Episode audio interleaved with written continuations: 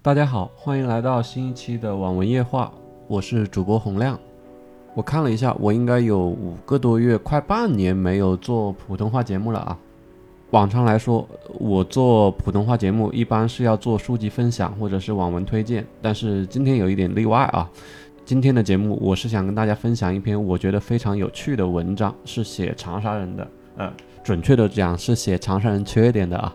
我觉得非常非常有趣，因为这是一篇很老的文章啊，是原载在一九三二年十月二十日的湖南国民日报上的文章，也就是说，距今将近八十年了。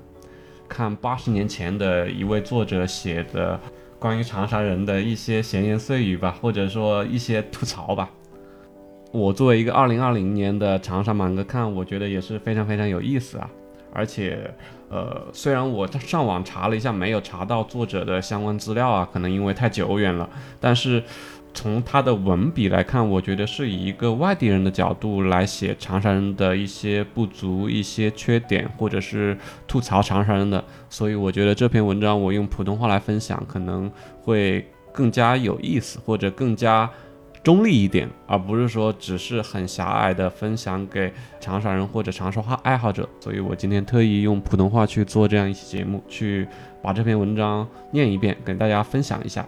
一篇来自二十世纪三十年代的老文章啊，标题叫做《长沙闲话》，作者叫做周墨华。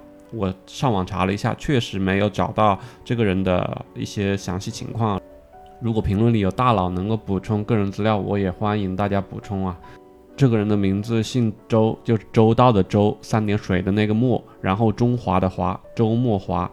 这篇文章是在我最近买的一系列书啊，就是叫做《长沙文史丛书》里面看到的啊。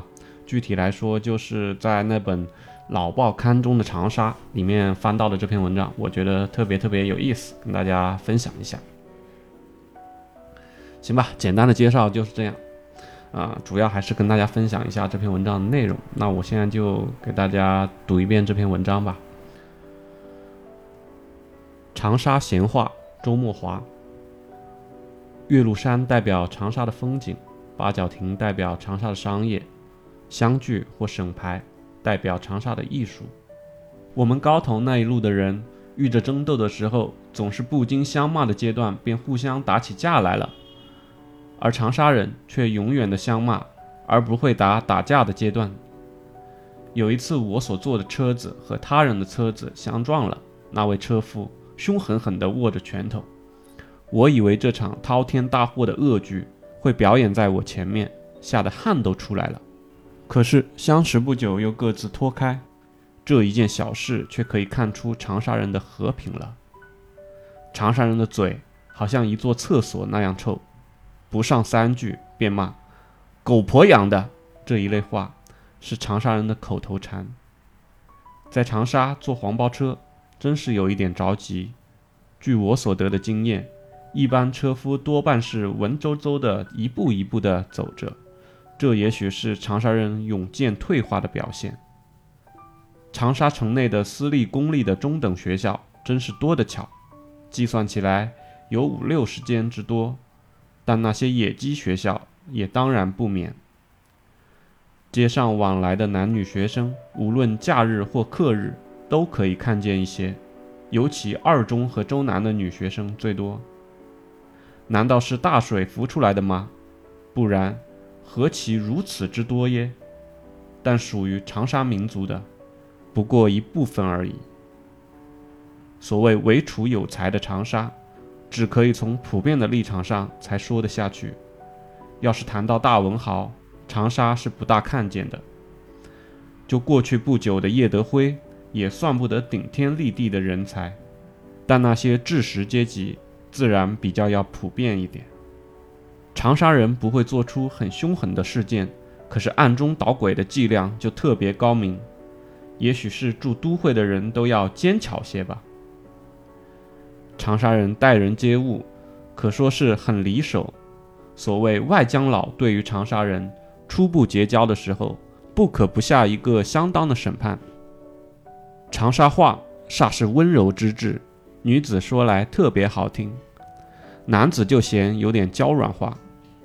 现在的长沙文化真是渐渐的退步了，各机关里、学校里操持重要权柄位置者，简直都不是长沙人，而是外地来的移民。